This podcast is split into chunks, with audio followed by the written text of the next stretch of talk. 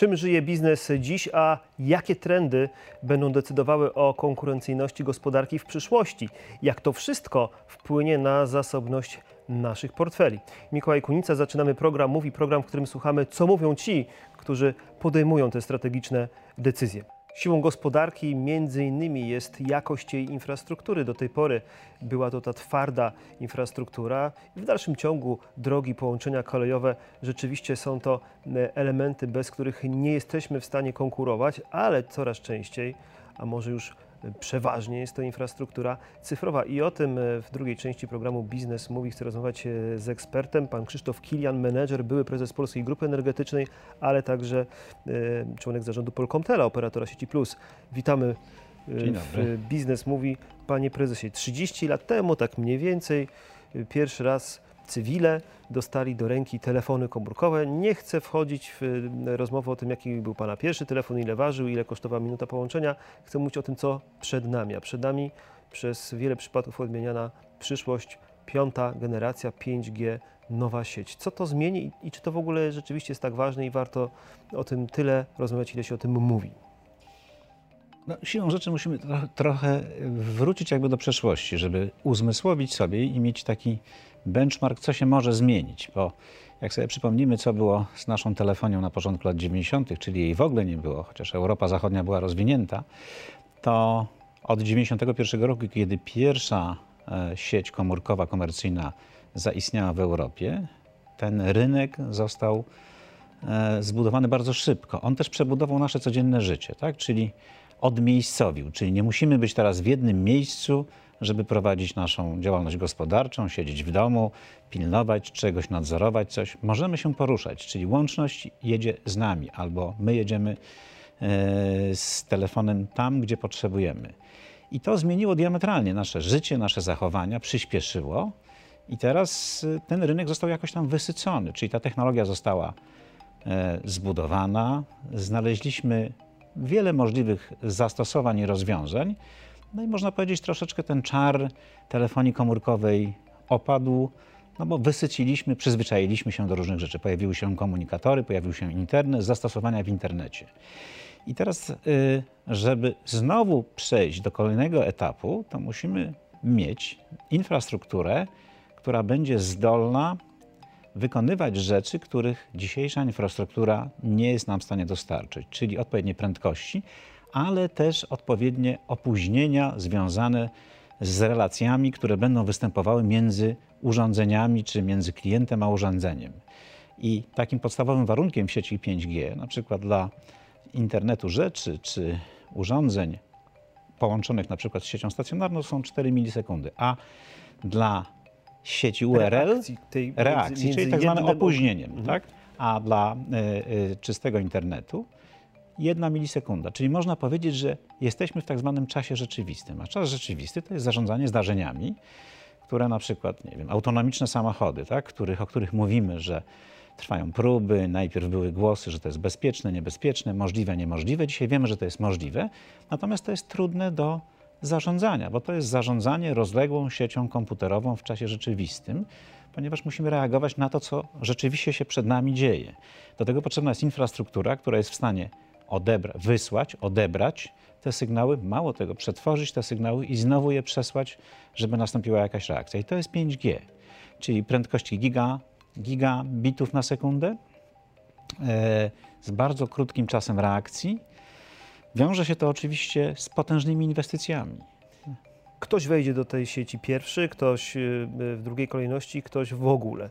Jaka będzie przyszłość takich trzech scenariuszy? Jeśli jaką przewagę konkurencyjną zdobędą te e, systemy gospodarcze, ponadkrajowe prawdopodobnie, które pierwsze zbudują taki system? Ja myślę, że tak. Y, myślę, że wejść, znaczy nie wejście w ogóle jest niemożliwe. To znaczy, jeżeli chcemy liczyć się gospodarczo, to musimy uczestniczyć w procesie zarówno uzgadniania standardów, potem wdrażania, no i budowy samej sieci.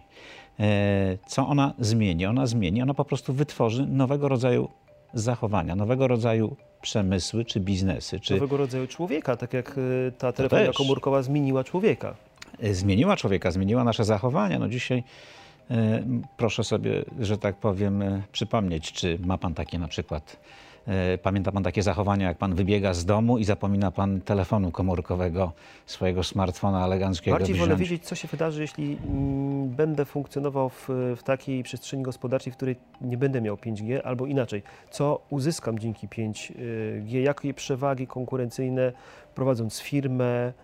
Skupmy się na biznesie. Jeżeli chodzi o biznes, to proszę bardzo, tutaj na przykład podstawowym też takim elementem standaryzującym to jest milion urządzeń do obsłużenia na jednym kilometrze kwadratowym. Być może to jest, e, że tak powiem, e, e, liczba, która niekoniecznie jest najwyższa, ale to jest to minimum, które dla danej technologii musi być obsłużone. Czyli milion urządzeń w kilometrze kwadratowym, czyli mówimy o zastosowaniach no, wielu różnych rzeczy, które się będą działy w tym samym czasie, które będą wpływały na siebie. Nawet trudno powiedzieć, jakie zdarzenia będą się tutaj pojawiały. Wiemy, że będzie bardzo wiele zdarzeń do zarządzania, zarówno logistycznych, w energetyce na przykład będzie można zarządzać lokalnymi, samobilansującymi się e, wytwórcami lokalnymi, na przykład z, fotowoltaicznymi farmami czy e, farmami wiatrowymi, które będą wyłączone z ogólno, na przykład ogólnonarodowych sieci. Ale do tego, żeby to zrobić, no to potrzebna jest ogromna infrastruktura, która będzie w stanie tym wszystkim zarządzić, ponieważ te rzeczy są bardzo dynamiczne, jeżeli chodzi o parametry, które się zmieniają. Dzisiaj tego nie jesteśmy w stanie e, uruchomić i zarządzać tym, ale za pomocą tego typu rozwiązań tak. Pojawia się w tym kontekście ważne pytanie o bezpieczeństwo. I to takie twardo rozumiane bezpieczeństwo.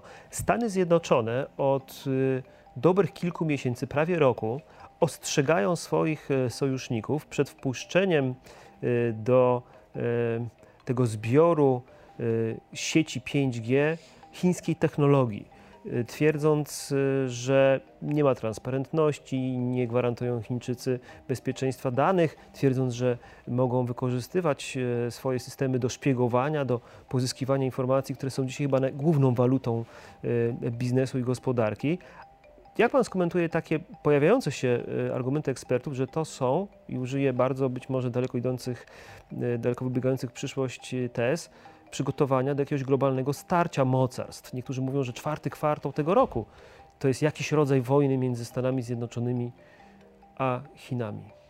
Ja myślę, że zacznę od końca. Te starcia trwają od wielu lat i to nie jest tak, że będą tylko w czwartym kwartale. I nie chodzi tylko o technologię 5G, ale w ogóle o jakby przebudowanie całego ładu, który po II wojnie i po 1989 roku zapanował na świecie. Są tacy beneficjenci, którzy uznają się, że tak powiem, za nieusatysfakcjonowanych. To jest między innymi Rosja, a Chiny z kolei jako nieusatysfakcjonowany beneficjent w tym sensie, że no sam nie zmienił swojej natury politycznej, natomiast wyrósł na takiego giganta ekonomicznego, który chciałby ustanowić swoje reguły gry. W związku z tym te imperia, które rządzą, czyli to imperium, czyli Stany Zjednoczone, nie bardzo może sobie na to pozwolić. Technologia telekomunikacyjna jest niewątpliwie niezwykle wrażliwym miejscem, w którym odbywają się wymiany różnych zdarzeń, że tak powiem bardzo ogólnie. I Amerykanie również na początku wszystkich przemian cyfrowych, czyli na początku lat 90., też byli, można powiedzieć, nie to że wrogo, ale bardzo nieufnie nastawieni do GSM-u. GSM to był produkt europejski, e, zbudowany jako porozumienie największych pa- państw europejskiej wspólnoty gospodarczej, jako wspólna inicjatywa. 8 lat pracy, zbudowano system jednolity, automatycznie stał się własnością wszystkich uczestników, więc bardzo szybko został wdrożony. I na początku lat 90. ten system był, można powiedzieć, w 80% e, systemem funkcjonującym na całym świecie poza Stanami Zjednoczonymi. Pojawił się znacznie później, jak Amerykanie rozwinęli swój własny system, który się nazywał CDMA. A czy dzisiaj takie, czy, czy, czy- dzisiaj e, administracja e, Donalda Trumpa rzeczywiście zmierza, przygotowuje się, zbiera szyki do jakiejś twardej konfrontacji z Chinami, Pana zdaniem, czego takim papierkiem lakmusowym może być właśnie ta gra wokół e, no, emisariusza Chin na zachód, czyli spółki Huawei? No myślę, że tak. No. Z jednej strony musimy gdzieś tam pokazać tego potencjalnego, żeby nie nazywać go wroga, to nazwijmy go przeciwnikiem. No to ten przeciwnik jest wyraźnie wskazany.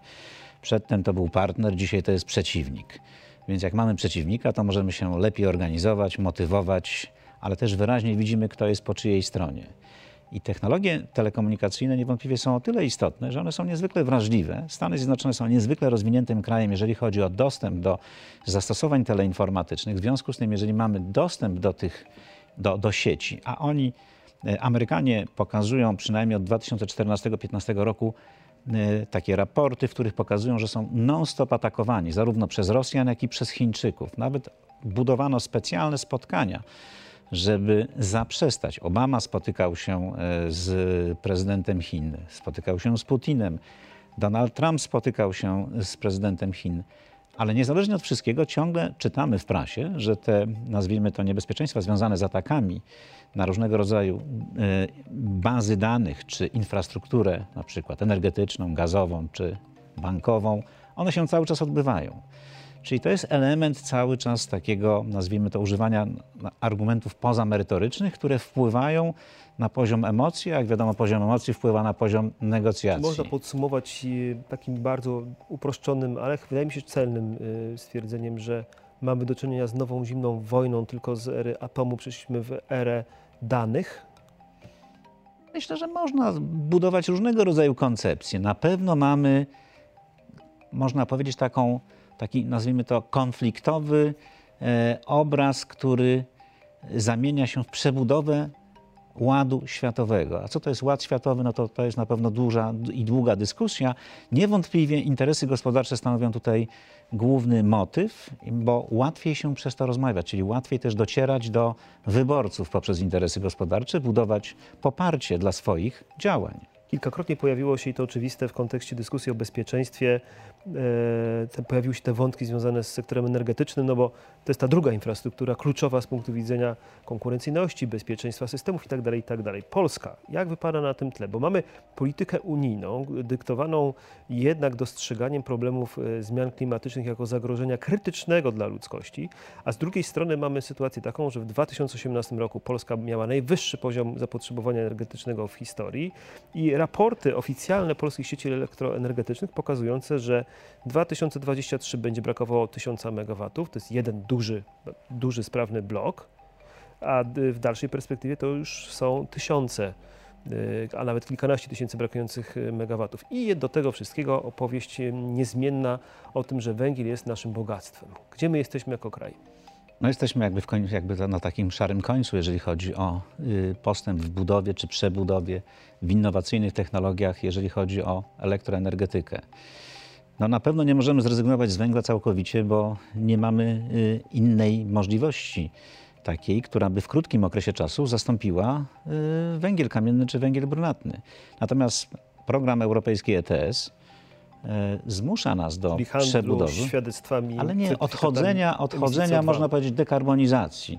Dekarbonizacja to nie jest tylko węgiel kamienny, bo to też jest gaz. Gaz jest tylko takim elementem przejściowym. E, on daje mniejszą emisję CO2 przy większej efektywności na przykład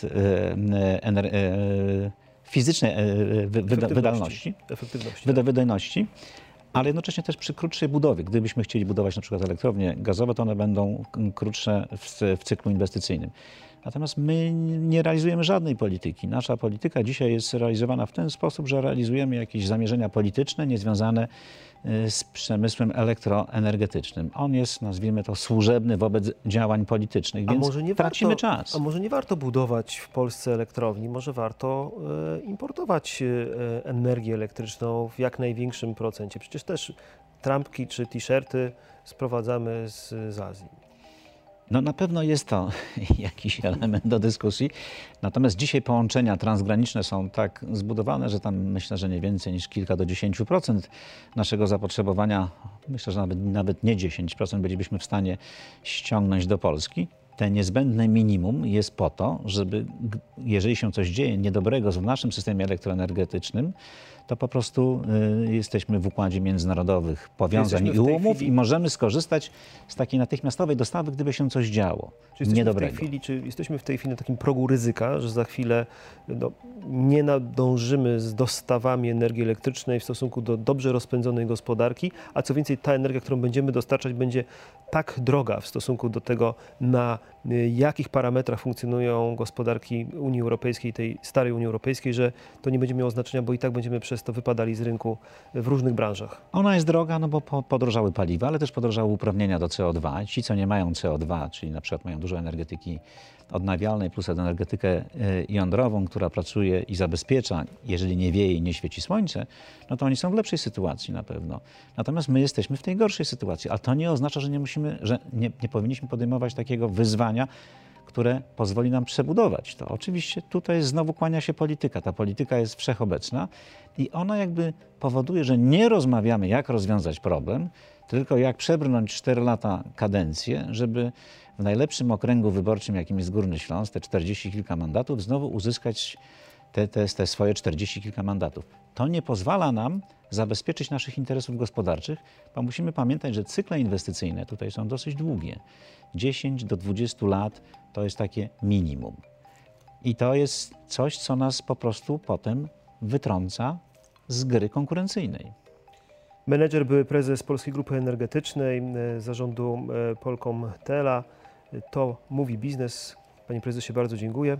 Dziękuję. Krzysztof Kilian. Ja Państwu również bardzo dziękuję. To było pierwsze spotkanie w Biznes Mówi. Kolejne e, już za tydzień. W każdy czwartek spotykamy się o 15, by posłuchać, co mówi biznes. Do zobaczenia.